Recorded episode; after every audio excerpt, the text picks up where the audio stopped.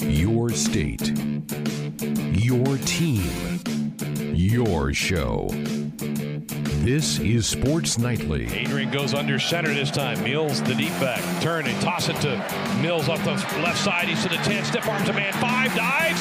He is in. Touchdown, Nebraska. Dedrick Mills finds the end zone from 14 yards out. Now, let's check the pulse of Husker Nation with your hosts, Greg Sharp and Ben McLaughlin. It's a hump day on our way to a holiday weekend. Hard to believe Memorial Day is already here. It seems early because it's early. It's not the la- right the end of May, but has to be the last Monday of May, and the next Monday is June 1st. So it's this weekend. If you didn't know, how how about that little three day weekend coming up for everybody? We sure sure appreciate you being a part of the program here tonight. Going to have another edition of our Husker Huddle with Jeremiah Sirles in a couple of minutes. You can talk to Brandon Riley, who announced last week that he was retiring from professional football after making a couple of runs in NFL camps, playing in the uh, some of the offshoot leagues of the last couple of years, and doing some pretty good things, really in both. And in fact, I was shocked when he didn't make the Bills camp a team a couple of years ago. He had a really good preseason, caught some had a bunch of catches in preseason. I think had a touchdown catch for the Bills in preseason. They seemed to like him, but just did not make it. And evidently, he's like, that's enough. Need to move on with life. So, looking forward to that conversation with Jeremiah and Brandon Riley coming up here in a couple of minutes. Two big stories on the day, and, and Josh touched on one of them, Ben, in the in the ticker. And we previewed this last night on the show that the NCAA Council was voting today. It's a 40 member council, it's weighted by conferences, uh, and a couple of measures were up for vote today. And one, it was expected that the moratorium on halting college athletics workouts, practices, get togethers is now going to be lifted June the 1st. This goes back to March 12th, is when this council said, stop, just stop. And that's when everything came to a halt. All the spring sports, the NCAA tournament, all that came to a halt in March. They came out in April with an update that coaches could expand their communication with their players. They could do more Zoom meetings, more hours a week or whatever to do Zoom conversations with their players, which the coaches appreciated because then they had more time to at least do some film studies, Zoom studies with their players. But here we go, June the 1st. And the Big Ten has kind of been pointing at this. We remember the comments from the Iowa president a few weeks ago where he kind of said, well, yeah, we're, we're going back to work June the 1st.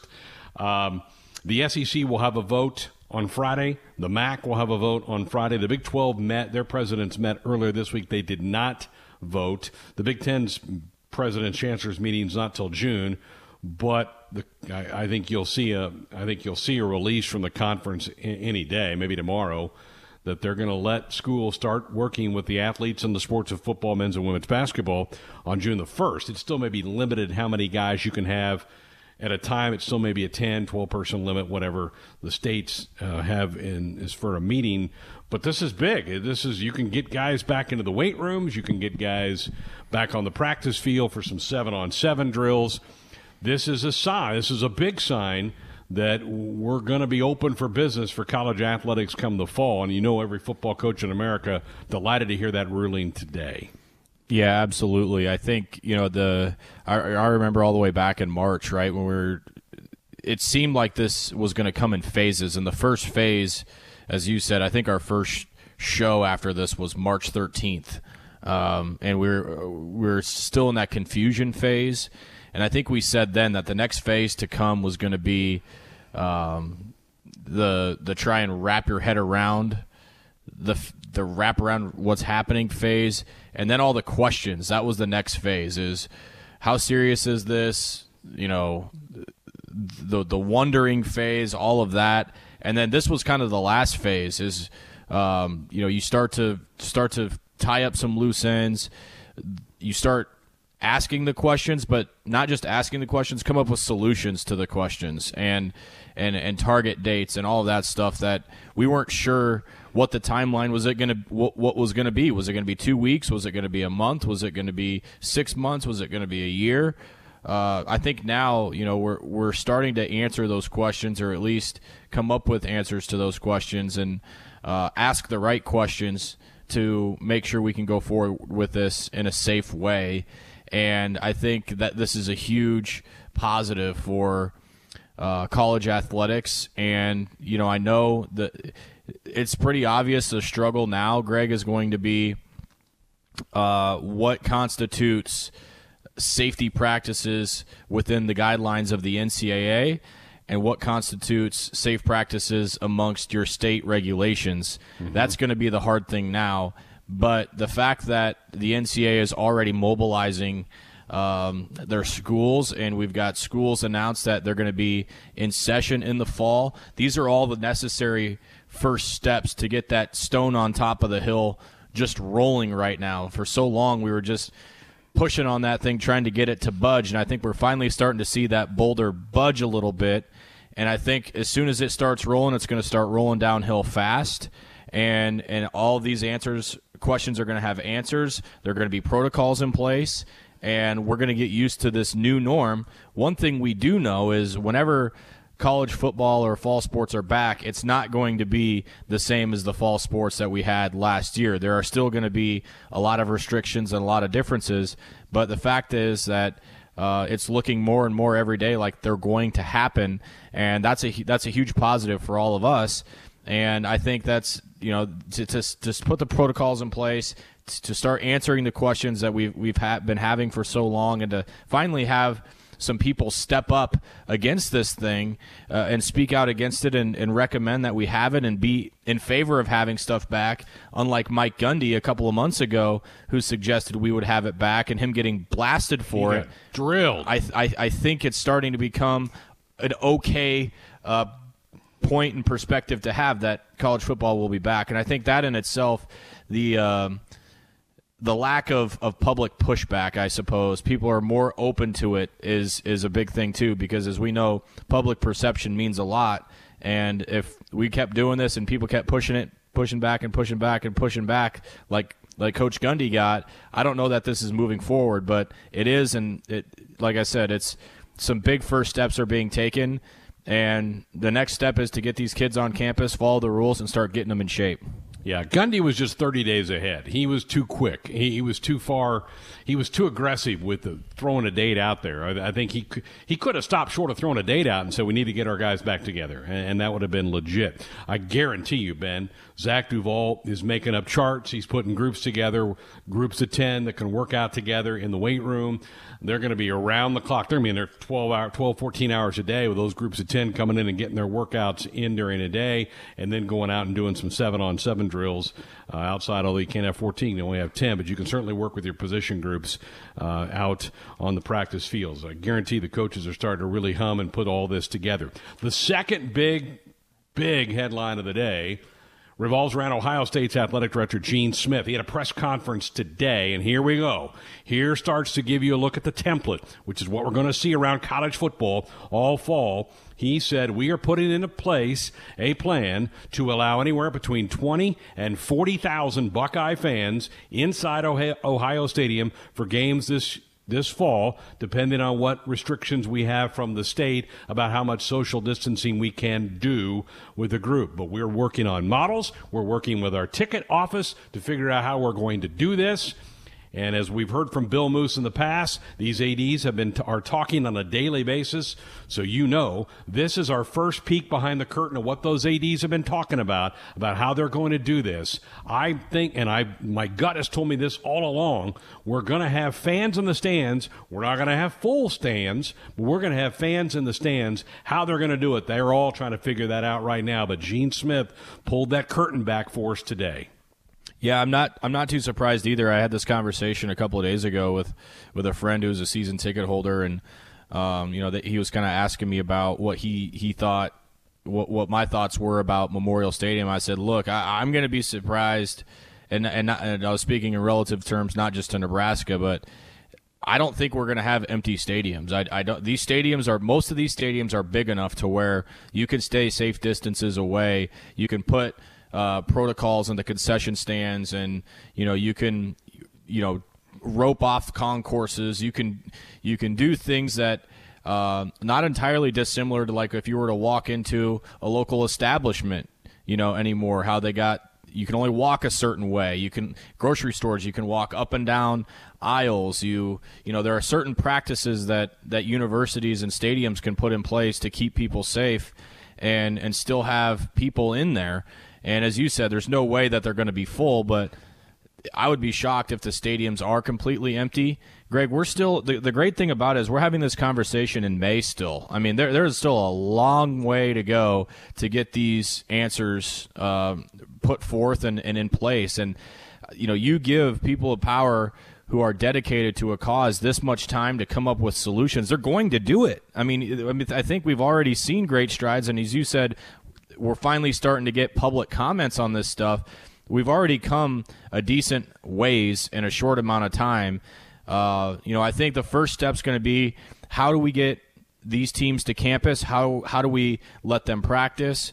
And all the while start in preparations for the fall, travel, schedule, stadiums, um, fans, officials, radio crews, all that stuff. How, how do we allow for this stuff to take place and, and to keep going while still being safe? And the fact that we are still here in, in May, May 20th, um, I think that's a great sign that, you know, all these answers, questions are going to have answers by the time the fall rolls around. If we're already to the point that you're allowing 50% capacity in a restaurant, then why can't you have close to 50% capacity in a big venue like that. Now, you may have to wear a mask. That may be one of the requirements. I don't, I'm, I'm just speculating. You may have to wear a mask if you go to a game. And I think people would do that if that means that they get in. You may have to go every other row. And that's what the ticket office is going to have to figure out. All right for the odd games, the odd rows get to come in. And here, here's your tickets. You get the odd games. That's all you get to go to this year. And for the even, if you sit in an even row, you get the even games. So some groups are going to get five games, some groups are going to get four. You may have to wear a mask. All those things still have to be worked out, but I guarantee you that's what they're talking about. And again, we heard that from Gene Smith today. Um, and like you said, this is May 20, 20th right now. We still have a long ways to go to September the 5th. And we're already look at the look at the about face and we mentioned this the other night on the program. The about face of the state of California in the last 2 weeks. They went from we're not going to have any major events for months and to to the, yesterday going, "Ah, pro sports can come back in the first week of June. No fans, but they can come back and play." Whoa, that was a quick turnaround in two and a half weeks. Who knows in another month what this happens? But both of these things today, opening up campuses for student athletes to get back together to congregate on June the 1st. And Gene Smith saying, we already have mock ups of how we can put between 20 and 40,000 fans in Ohio Stadium. And for your everybody's context, that stadium's bigger than Memorial Stadium. Mm-hmm. It seats about 105, so it's got about 15,000 more seats than Memorial Stadium does. So Nebraska might be a little bit lower than the numbers Gene Smith threw out today but it does give you a hint, and a peek at what these guys have been talking about on their daily calls. Yeah, and it also wouldn't shock me too, Greg, if uh, you know, and, and and they may not be able to do this, throw a, a huge blanket over it, but the NCAA caps a percentage of your of your capacity. You know, you know, just just for, if they really want to take extra steps, you know. 15% or whatever. I mean, I, I don't know that you do that for the entire season, but, you know, just for competitive sake, if you've got states that are uh, full go, full bore, and athletic departments that potentially a little bit more aggressive on on the on the rules and regulations. You know, just throwing out Georgia. That's the first state that came to mind, where Georgia Tech could fill their stadium as much as they want, not necessarily um, you know a fair playing field if, if you're if you're playing in, in Atlanta against the, the Yellow Jackets and then the next week you're home, at home in Blacksburg who is maybe a lot more strict and you know their percentage of, of, of capacity is at 10 or whatever it is I mean I, I could see something like that happening I think um, you know the again the fact that we're having this conversation of even having fans in the stands is dramatic because I think if you and I were to sit here and have this conversation even seven days ago it's not. I mean, uh, let's let's put it this way: we had Brandon Gaudin on earlier this week on Monday, and all of our conversation was geared towards just having football back and not having fans in the stands. That's what it was sounding like as early as Monday. You know, this is just a couple of days later, and we've already taken more strides. So, and and, and one other point that I, I want to make: it seems like all of the the news that is coming are steps forward and are not steps backwards. I feel like at some point we passed that threshold of when we heard from voices of power, it was delaying things, it was taking opportunities away, whether it be practice time or campus time or uh, cafeteria, whatever. It just seemed like we were losing things every time we heard somebody talk. Now I think we've kind of passed that threshold, and every time we hear something, it's positive as opposed to negative. That again tells me that we're on the decline on this, at least in terms of, of getting things back up and running. And, and, and again, for the sake of protocols and the sake of safety, we have to keep that in mind too, because the NCAA wouldn't be having any of this if they felt that they'd be putting the student athletes at risk or it wasn't safe. They feel certain enough that they can be follow safe practices with this and keep athletes as safe as possible while still taking steps forward and, and getting back to as much normalcy as possible. It was interesting. They did not clear volleyball to start having voluntary workouts June the 1st. That was an omission today. Not quite sure the thinking behind that, but just the three sports, football men's and women's basketball, got the go ahead to start doing voluntary workouts on June the 1st.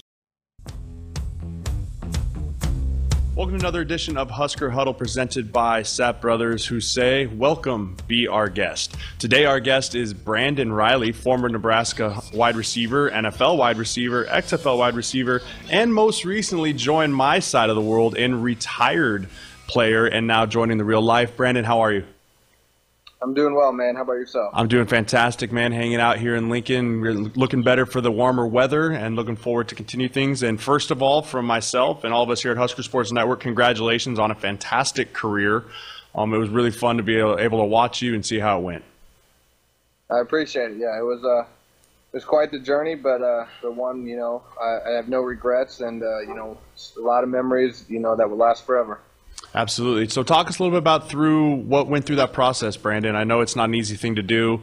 Um, it's not. It's something that's closing a huge chapter on your life. But uh, talk to us a little bit about your process of going through and making that big life decision. Uh, you know, I just kind of had to be realistic with myself. Uh, last year, after you know I got released from the Steelers, you know, no NFL teams called, and uh, you know, fortunately, the XFL came as opportunity, and you know, it was a great opportunity. But you know, unfortunately, with the whole COVID nineteen shutting down and they end up, you know, filing for bankruptcy. Uh, I kind of just had to, you know, be realistic with myself, and yeah, I don't think I did enough in that league for NFL teams to call. And you know, if they didn't call last year, they're probably not calling this year. And you know, I gave it a good run, but uh, you know, I'm on to the next challenge, and you know, I don't know what what's next, but uh, you know, I look forward to starting somewhere and you know, working my way to the top. Absolutely, Brandon. Well, let's let's take a peek back at your Nebraska career. You had some fantastic moments. You had some some fa- fantastic games. But now that you've been out of Nebraska, I'm sure you've had time to look back, reflect, and really reminisce on some things. What are some moments that really stand out for you over your career here at the university? Uh, you know, one, you know, get getting my scholarship was a big moment for me. Um, you know, I tell people all the time, you know, me and Sam Foltz got it the same day, and. Hmm it was unique. We got it in the summer when you know normally they don't do it till fall camp. So you know that was unique for me. Obviously, getting it with Sam, you know, means a lot to me. Um, you know, Michigan State game was obviously big, and kind of really propelling me out there. And then, uh, you know, my final game was a Husker bowl game uh, against Tennessee. Um, you know, I was a Sam Foltz captain of the week, which you know that game meant a little bit more because of that. Also, it was my final game, and you know, I had a good performance, and you know, ultimately, I think it was that game that you know got me to the next level. That's awesome. As you talk about that next level, you started your career up there with Buffalo. Um, you had some great guys up there. I know when I was up there, people really um, talked about how much they really liked what you did up there. What was your NFL experience like up in Buffalo? Uh, you know, it was a great one. I, I can't think of a better uh, first place for me to go, honestly. You know, just the culture up there from you know, the GM to the head coach to the staff to the team, you know, everyone, you know, was very welcoming and, you know, I had a, I had a great experience. And, you know, as you know, the NFL, it's, it's not much, uh, what do I want to say here? Mm, you, you never know what's next. So, you know, I, I, knew I knew that going in, and so you know, I never took anything for granted. I you know, I enjoyed each day. You know, lived in the moment. You know, I had a blast, and you know, my time in Buffalo was a great one, and uh, you know, I still, I mean, as you know, you probably still, you know, keep in touch with a lot of those mm-hmm. guys today, and you know, I do the same. Absolutely, uh, Brandon. We got to ask you about it. I mean, we all saw the story because it got taken off all over Twitter, but I want to hear the story from you of your Uber story from when you Ubered from what was it, Chicago to Buffalo? Yeah. So uh, I came back for uh, our bye week. Um, I think it was Nebraska played Ohio State, so I came back for that game. Looking back, I probably should have stayed back in Buffalo, but uh, no, it's always good to come back and you know see family and friends. But you know, I had a afternoon flight back, but it kept getting pushed back because maintenance issues. And by the time I got to Chicago, right when I landed, uh, I got a notification my plane just left. It was the last one of the day. So you know, I called my mom, and she, you know she was kind of hesitant on me uh, renting a car and driving eight and a half hours through the night, and you know, so I tried Uber, and the first two canceled. I said I'll give it one more chance. Third guy agreed. Uh, I called. I was like, "You see where I'm going?" He's like, "I drive nights. I just started. Let's do it." And so you know, we we bonded, and you know, we stopped a few times to get him Red Bull, and you know, we pushed eight and a half hours, and you know, I think I pulled in at 7 a.m. We had 7:30 team meeting followed by practice, and it made for quite the day. What was what was some of the responses you got from from your teammates or even coaches about that?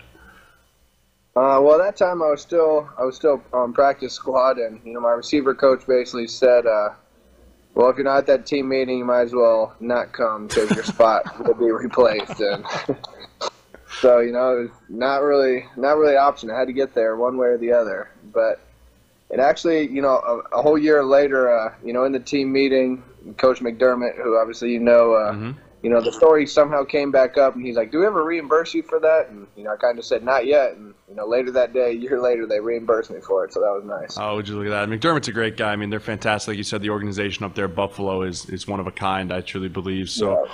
Um, talk a little bit about your XFL experience. I know I haven't got to talk to many people that played in that league. Um, everyone said it's it was fun. I enjoyed watching it, but you got to do both. You got the NFL, you got the XFL experience. What was some of the main differences of the XFL, or some things that you really enjoyed, or maybe some things that you didn't like as much?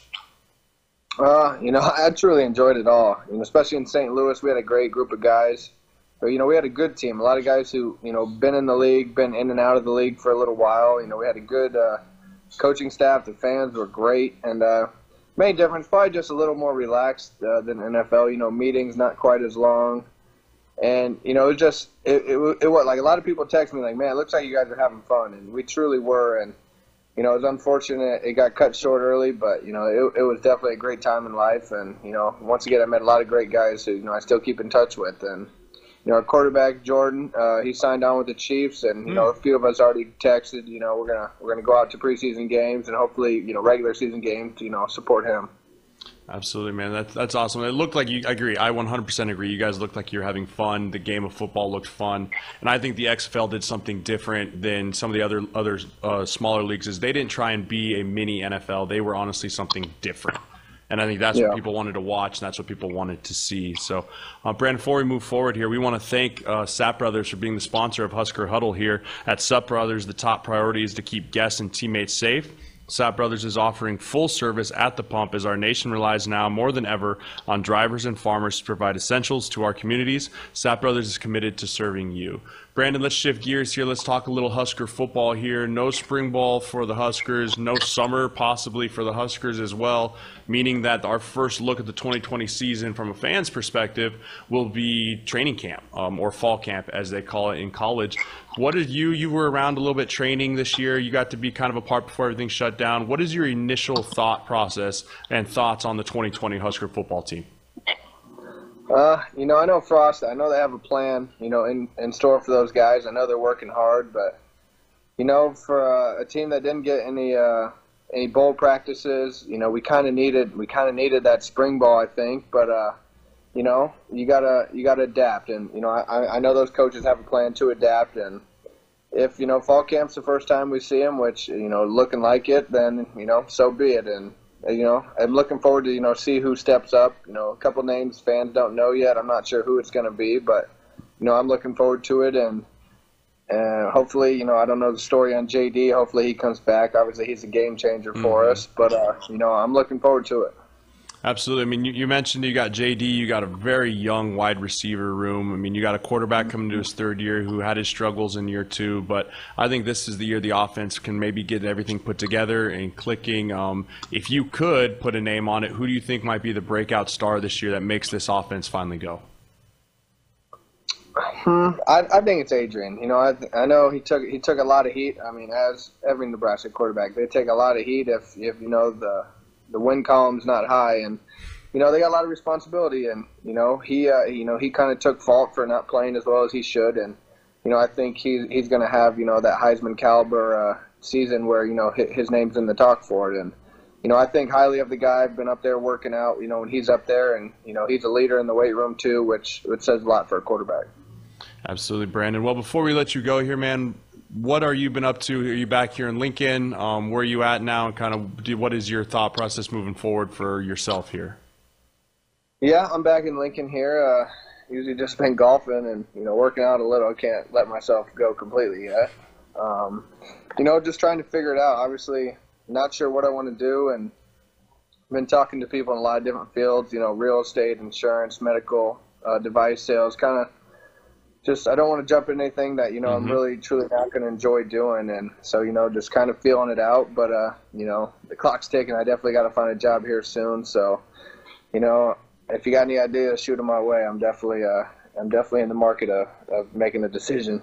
Absolutely, Brandon. Well, again, congratulations on retirement, man. It was an absolute joy. I know personally, following you through your uh, your career at Nebraska and in the NFL, and I know Husker Nation as well has enjoyed following it as well. You were a fantastic player for the Huskers, and homegrown kids are always fun to watch. And uh, I'm glad to call you a friend. So we'll be in touch soon, Brandon. I appreciate you joining us here on Husker Huddle, presented by Sapp Brothers, and we'll catch up here in the next few weeks.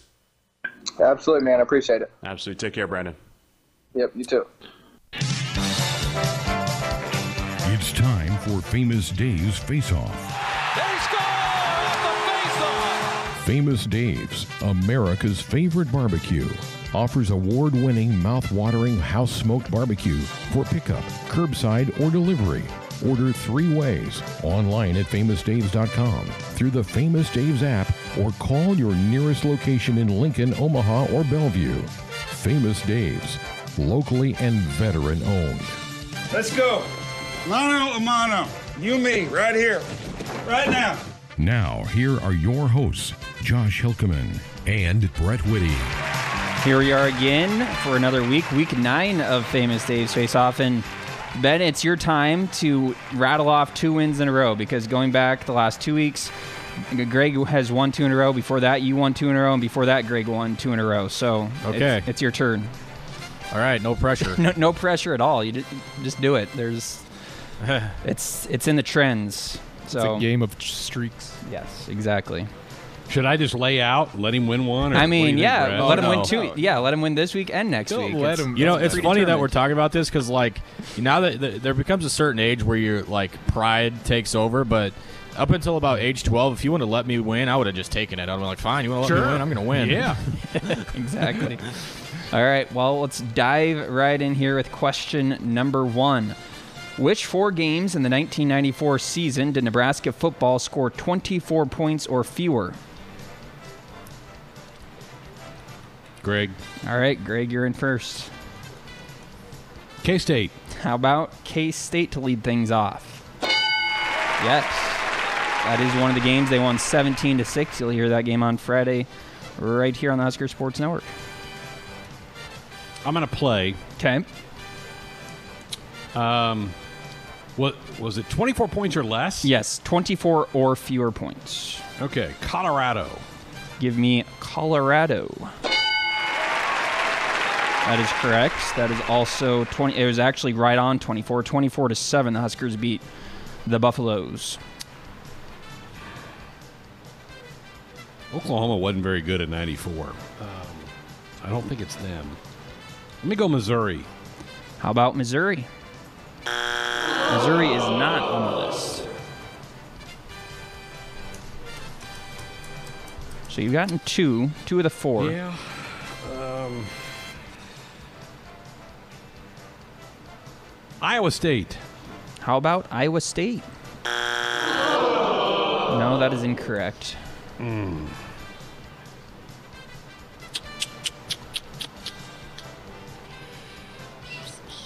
Trying to picture that plaque That- we have the plaque in the on the hallway. wall. I'm doing the same thing.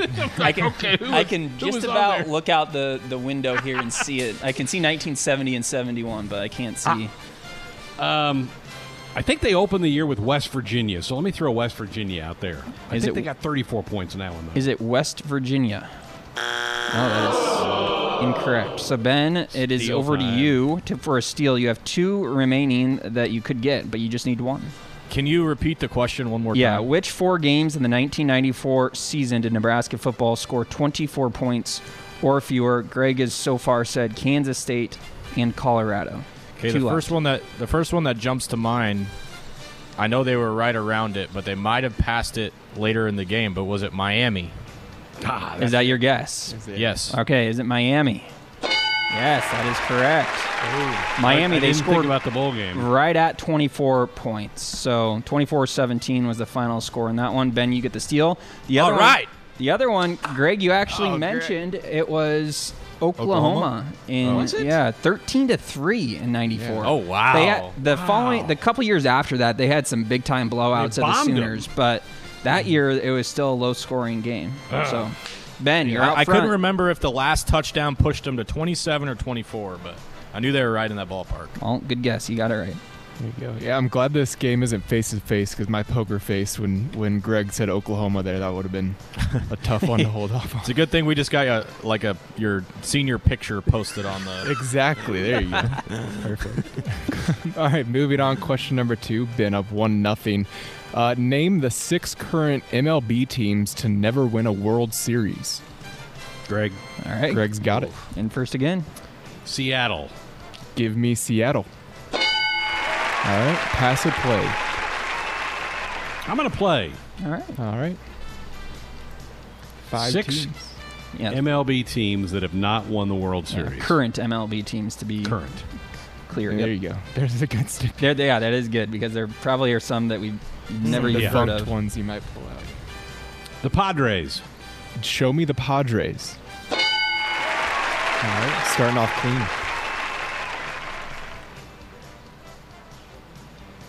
The Rockies. Do we have the Rockies hesitantly? We do. Three for three. Three more. Halfway Making home. my, I'm making my way back east. yeah. As I go through the franchise. Yeah. Geographic. Yeah. The Texas Rangers. Show me the Texas Rangers. All right, chugging along here. Two left now. Killing it. The Milwaukee Brewers. Do we have the Brewers? We do. Lane Country. This is impressive, Greg. Yeah, this is this is not what I expected. One left. What's Well, most up until- impressive is you're not taking too much time with these. You're And he's not having Yeah. any strikes either. Rocket Yeah. fire. Up until last October, the Nationals would have been in That's this ex- list, but they are off. exactly. They come off the list. There were seven. Yeah. Um, Just think of all those Yeah, now it's getting they tough. showed. Yeah, one one more left. You know it's not the Yankees. They have 27. let me go Tampa Bay. Give me the Tampa Bay Rays for the win. Yes. Nailed it. I was hoping you weren't get Tampa. That was that was one of the first ones that came to mind. Okay, yeah. Good work. You even it up at, at one each. That Six was for uh, a Nice six, job. too. That's pretty. That's impressive. yeah. impressive. I was. Yeah, good job. It's. I Not mean, even mad. it's hard enough to just think of all the teams that you need to think of, much less actually come up with the right ones. So good I work was with that. geographically going, started on the West Coast, and I worked my way Yep. east. Smart. Going, Didn't- okay, they have. I almost stumbled any. on the diamond. I almost stumbled on the Diamondbacks, but Nah, then they oh, won that with yeah. Johnson and Schilling. Yep, they did. All right. We actually stick with baseball for our third topic. Who are the first four teams Rickey Henderson played for in Major League Baseball? Ben, All right, Ben in first. the Oakland Athletics. Is Oakland up there? Yes, of course. That's the team he's spent the most time with. Pass or play? Uh, man, I'll play it hesitantly. Okay, okay. Um, and I don't. It was more of a strategic move. uh, give me uh, I mean, at least you can name teams, so it's not yeah. an issue. Uh, was he a Yankee? Was he a Yankee? he sure was. Those are the two teams I would have gotten if I were playing this category without. But I didn't know if he. I, I didn't know if that was later in his career because you said Oh, first four. That- that's actually a good point. He so one thing about Rickey Henderson, he actually jumped around a lot, and sometimes he circled back and came to teams that he had already played for. So, but those were actually the first two okay. that he played Um, the Dodgers. for. Show me the Dodgers.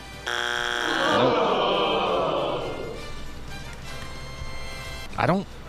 I don't think he played here, but for some reason I keep going to this team, the Rangers. How about the Rangers? No, that's two strikes.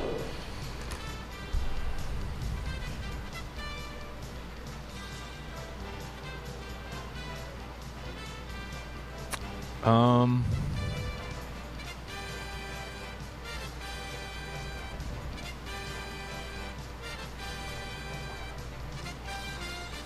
Man. I'll say Baltimore. Is the Orioles one of the four teams? All right, so Greg, over to you for the chance at a steal and a 2 1 lead. You have two chances to get it right. Ben has said the Athletics and the Yankees both correct of the four teams Rickey Henderson started with in Major League Baseball. I'm down to two. Two, yep. Ah, I'm always down to two, and I usually pick the wrong one. Brett, do you want to hear the two? Brett always yeah, wants to hear yeah. it. Give them to me. I've got. I wrote down the Padres and the Mets. Okay. I'm going to go with the Mets. Is it the Mets? It is not the Mets. You should have gone with the Padres, Greg. Oh, man. So it's funny you say the Mets because that was the other that was the other team I was going to mention. So Ben takes this one. The other team was the Blue Jays. He played for the Blue oh, Jays yep, early in his career, right. and then the Padres. So Golly. yeah, It's almo- he, he played for so many teams, it made it that much harder. I, I should have done this beforehand, but I should have counted up. Did he play for the total. Rangers? He might have. he did not play for the Rangers. He played for the A's in three different stints, and he played Oh for the my gosh. Padres twice, though. Just for The three I wrote down were Oakland, New York, San Diego, and then I added the Mets at the end. Yeah. yeah, he was with the the Mets one. from '99 to 2000. Yeah. The Mets the Mets were the team I almost said, Greg. so I'm glad you guessed it. It was wrong. All right. Moving on now, Ben now with the 2 1 lead. Question number four. Name the five teams the Chicago Bulls beat for their sixth Ben, NBA Greg. champion. Ooh, Ben. Oh, wow. wow. The Utah All right. Jazz. You didn't even need me to finish it? Show me the Jazz. All right, on the board. Layup. I, there was even a hint on the end of this one. Well, okay. Well, I've already started, so I think I've punted on the hint. Uh, yeah, I think we're good here. Yep. The Lakers. Show me the Los Angeles Lakers. Three left, three strikes. The Suns. Show me the Suns. Three for three. The This should have been the first question. of the night, Seattle by the way. Supersonics. Are the Seattle Supersonics up on the board? They are. One left, Ben. Um, I keep. I, I now I'm mixing up Eastern Conference Finals and Yeah. and NBA Finals. Um,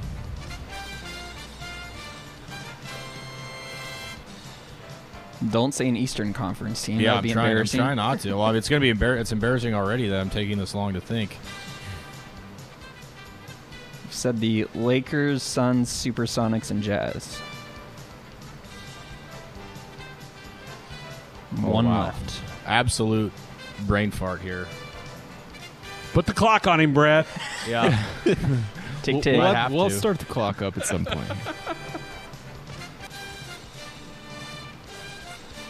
um.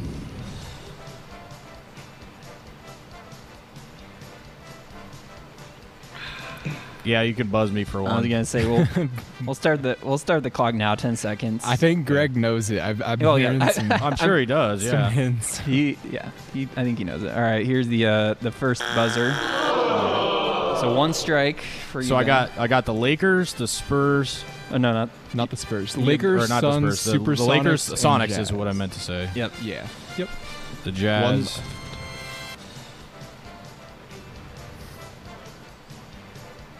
Holy crap! I, I, I'm losing it.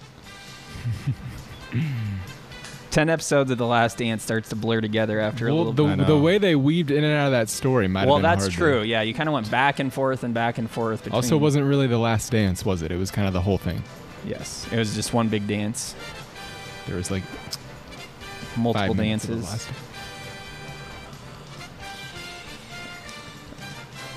All right, Ben, we're gonna start the 10 second clock in a few Okay. seconds here. Go It's ahead. getting ruthless. It, th- this is where it starts to get hard because the pre- like y- the pressure for every Oh, second. yeah. It's harder Yeah. to focus. Like I just Yeah. I'm, I'm focusing more on the time than I am Yeah. on the teams. All right, five seconds. No pressure. May as well throw a team out there. Yeah. Still have two oh, All two right. strikes. Cavaliers, even though they're Eastern Conference. Cavaliers. I've got that shot that he that he hit in my head, and I can't Oh, get it out of my head. yeah, And they lost that. They lost that series too.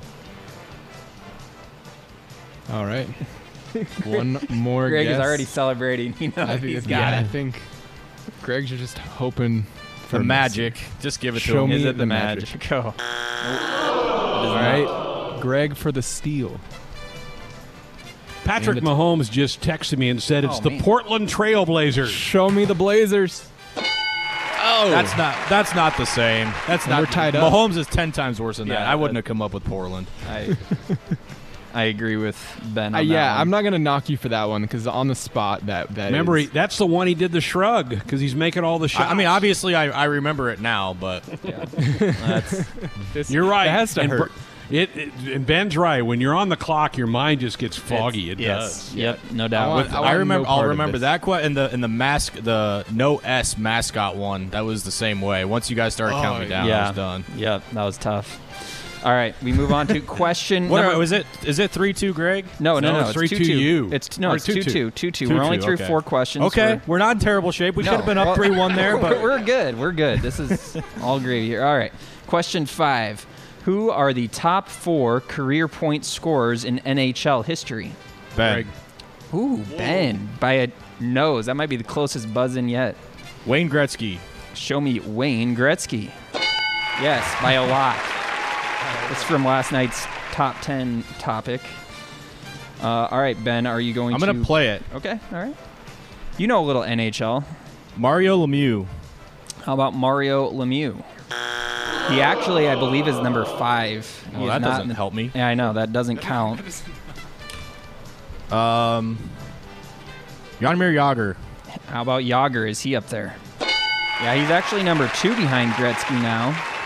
He has 1,900 points. He's still a ways behind Gretzky. Gretzky with 2,857 scored. So How? What was um, Jagr's? Jagr is 1,900. So almost he's within 900. I don't think he'll reach it.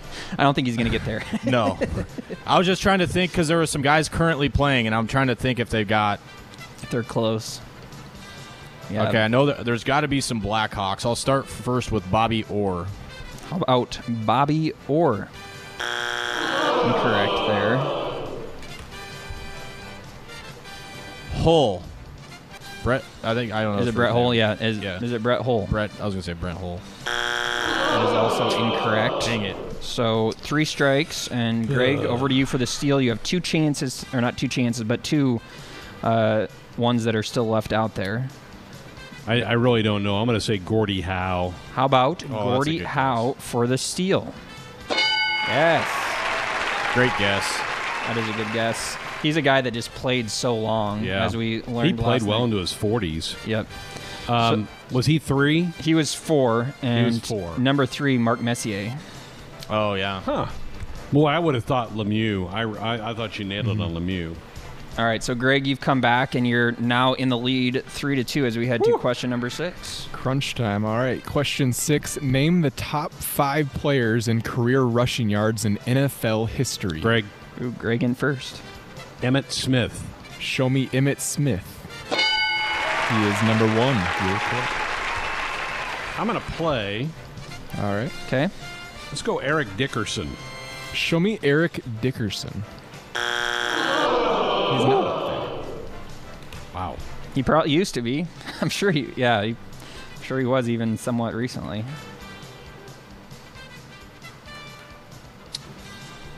Jim Brown. Give me Jim Brown. No, strike oh, two. Give me an easy steal for Ben here. Oh yeah, I got like three in mind. Ben. Walter Wow. Payton. Show me There you Walter Payton. All right, number two on the board there. Was he second behind Smith? Yeah. Yeah. Yep. He had sixteen thousand seven hundred twenty-six. Okay.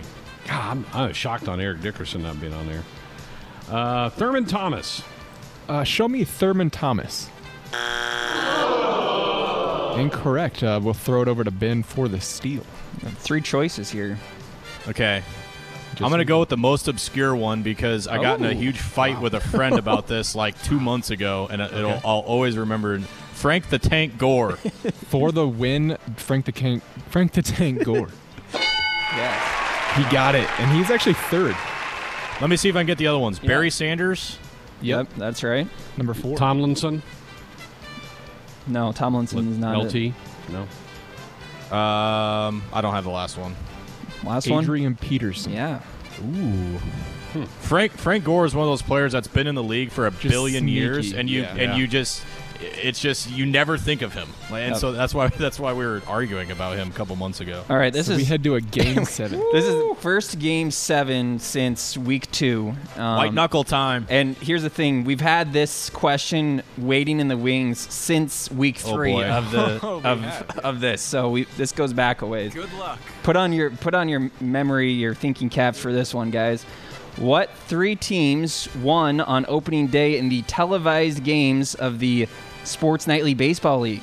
Ben, Okay, Ben in first. Can you remember these? opening day winners were the Albuquerque People Eaters. Is Albuquerque up there? They sure were. They beat my Mammoths, unfortunately. I'm gonna play Big it. win. All right. I like the Wow. confidence. I mean, there's only a, so many teams to pick Yeah. from here, but It was the Hickman Harriers over the Arizona Diamondbacks. was it the Hickman Harriers? That is correct. And who was the third one, Ben? Um, it was not my team because we didn't play. I don't think it was Hong Kong because we played Hong Kong. I'm gonna say the Rowboats. How about the Rowboats? No, it was not Austin's team. That's one strike. The Farmers. Was it the Nebraska Farmers, the fans team? It was Ben for the win. Got it. Got it. Wow, that was an exciting game. 4 3, Ben with the win. Remembering all the way back to day one of the SNBL, that was impressive. How would you have done on that, Greg? If, if I wasn't, would you have I- got I all three? I don't think so because I, I, I, did not see our opening day. I was I think that was the day we were recording the spring game. I think that's Oh, right. That's right. Yeah, you're right. So I didn't. I wasn't. That would have been a, yeah, at that was kind of an unfair question then, I guess. Yeah. I didn't hate it. Ben's like, I'm I'm going to win two in a row now because that's how this this thing goes. That's so funny. That's so funny that you were hel- holding on to that for how many? Was that six weeks? Yeah, going all the way, going all the way back to uh, April 8th. We had that one ready to go. And the only reason I knew the Diamondback one is because they just played today. Yeah, exactly. There you go.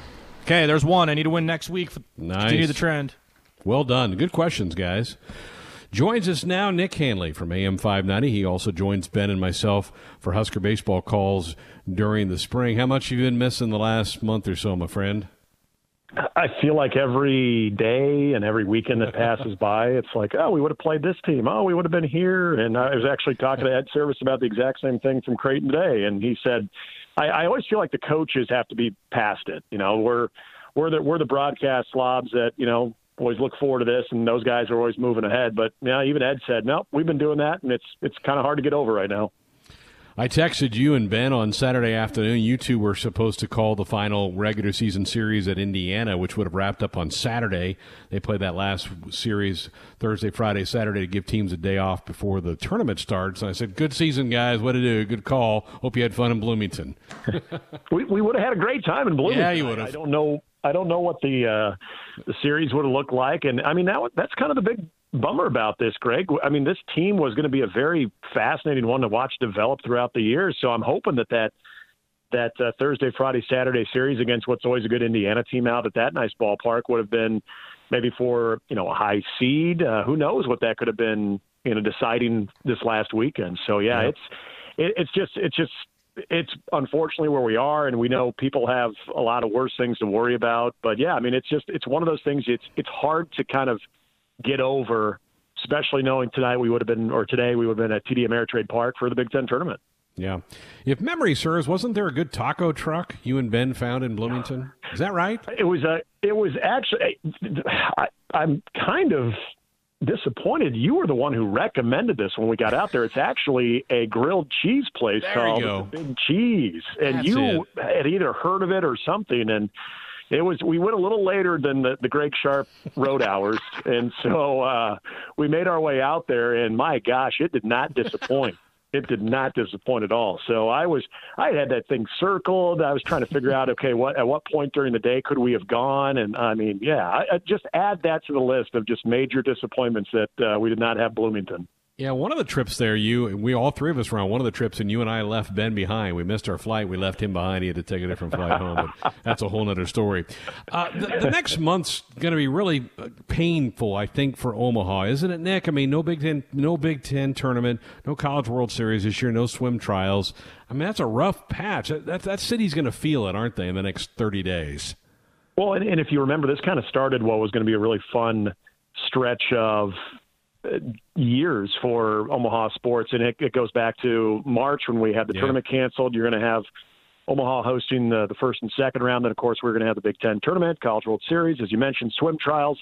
And then next year uh, in the summer, you got the uh, U.S. Senior Open coming. Uh, we've got the the volleyball national championship coming uh, in December. So, yeah, it's it's just so much of it. I mean, the Omaha community, I, I think, probably hasn't even began to understand how much of a hit that's going to be financially. But more than anything, it's the things we just look forward to covering. I mean, you guys love covering it as well, even in Lincoln. I mean, it's just you know, we get to that summer, it's as we always call it, kind of the, the sport freeze or the sport winter. But when you do have these great events, and we're crossing our fingers, and we'll still see the Pinnacle Bank Championship at the end of July, but you get these little events. It continues to stay kind of engaged with the the sports community, and and Omaha does such a great job of pulling these events off. It's the reason they keep continue to get them, you know, from the professional level all the way to you know the the Olympic trials. I mean, they keep coming back because Omaha does such a tremendous job of supporting it, of you know financing it. You have so many great sponsors that uh, you know back these things and year in and year out, and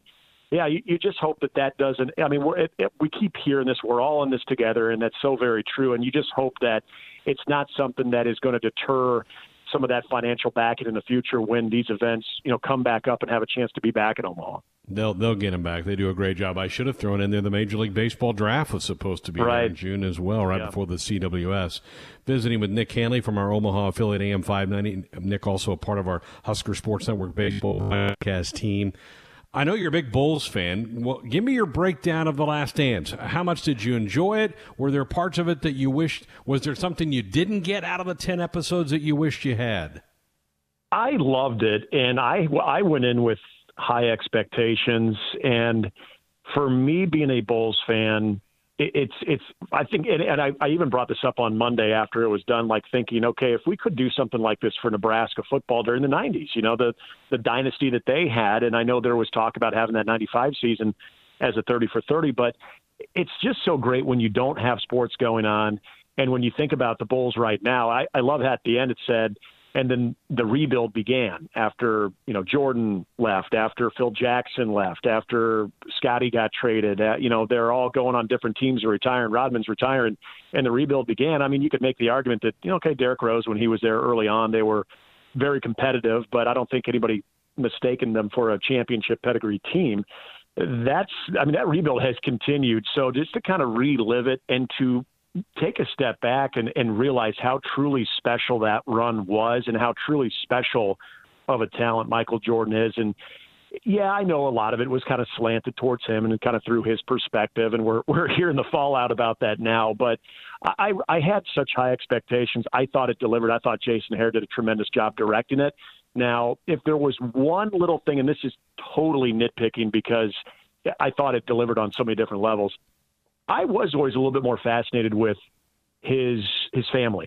And uh, you got a chance to hear from his sons talking about their experience in Utah, and you you heard a little bit from his daughter at the very end, but you know nothing about kind of how they sort of you know, existed and impacted his life during this whole rise to fame. And, and I'm sure a lot of that was by choice. Maybe they chose not to be a part of a lot of it. I'm not sure. But to me, I would have liked to have known a little bit more about that. But I thought everything else, I, I appreciated kind of going back and looking at, you know, where Scottie Pippen came up. I had no idea he had two members in his family that were both in wheelchairs, like his upbringing, and you know the, the Steve Kerr and the death of his father, which was very tragic. I, I thought they did a lot of, of a lot of good sort of bringing to the forefront all of these different stories, how they all kind of align, how they connected. And, you know, I, I thought it was a big part of that dynasty because as much as it was a, a lot about Michael Jordan, more than anything, it's about uh, what I still think is the greatest basketball dynasty, at least that I had a chance to witness when I was growing up. Yeah. Well, they start, they're going to do a Lance Armstrong one this week. You going to watch that one at all? Absolutely. And you know what's going to be interesting about that one, Greg, is he was so defiant even after all this stuff happened. Yeah. And I feel like in the world of sports, you know, from the steroid era in baseball, the one thing that we always kind of learned is if you want to maintain that great legacy, you just need to accept your fault and whatever you got caught in doing. And I get the feeling just from the promos that Lance Armstrong is anything but defiant now, where he's right. extremely the opposite, where he is he's basically owning up to it. So I am curious to see how that will kind of come across. I think it's a fascinating, you know, how are we supposed to feel about him uh, type documentary. So I'll watch it. I don't know if I'm as as excited as I was for the Last Dance or with the um, the Sosa McGwire one, the the uh, the home run chase in in 1998, which I thought was really awesome to watch too. Yeah.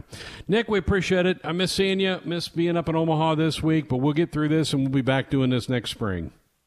Yep, you guys be well and, stay healthy. Tomorrow night, we're going to be joined by Brendan Stai. I hear he's a pretty good fellow to talk to. yeah, not bad. Uh, he he won the drawing of being my co-host on uh, on Husker Game Day, and we haven't found a replacement, so he's he's having to bite the bullet every year. What a good guy. What a great guy. We're going to have him on tomorrow night let him relive some of the memories of the 94 win over the Kansas State Wildcats. That's our greatest games brought to you by the Nebraska Lottery set for Friday night. That was part of that national championship run. It was a gloomy day in mid October. Uh, K State was ranked in the top 20. Huskers, I think, were number two going into that game, so we'll get some thoughts from Brendan tomorrow night. Teddy Greenstein will be by with his normal spot on Thursday night. We'll have seven on seven coming up tomorrow night. You've had a lot of fun with Brendan last couple years, haven't you? Oh yeah, I mean it makes those those games that that are big feel even bigger because he can relate to playing in national championship games and telling the stories about what it feels like in the locker room. And um, I specifically remember a show we did we, we were both at the Horseshoe in Columbus, and you know we watched the Buckeyes walk across the field in their suits, and you could just tell that struck a chord with him, and you know he kind of felt like he was getting ready to suit up and uh, and play in a big game. Huskers played well in that one. I think Huskers only got beat by five, but that was a that was a fun day, and being able to talk with him and listen to him tell stories. The great thing about Brendan is you never want to be that person that's kind of poking and prodding to, to, to learn stuff or to find out stuff. Brendan is an open book, and a lot of times, you know, he'll get into that without even you having to ask, which is great. Yeah, he's just a fun guy to be to be around and chatting with. We'll have him on the program tomorrow night. Josh and I were talking, and I'm maybe I'll ask him this tomorrow night. I'm not sure I'll have time, but whether he thought the 93 team might have been better than the 94 team. You go back and look at that 94 team. We had a question about it during the famous face-off. There were some close games, some low-scoring games. That 93 team mashed a lot of people. So that'd be maybe they one did. question so I can slip Faced a lot of adversity in 94, especially quarterback. Yeah, all kinds of injuries there. Good hour. Thanks to Nick Hanley for spending some time with us here on Sports Nightly.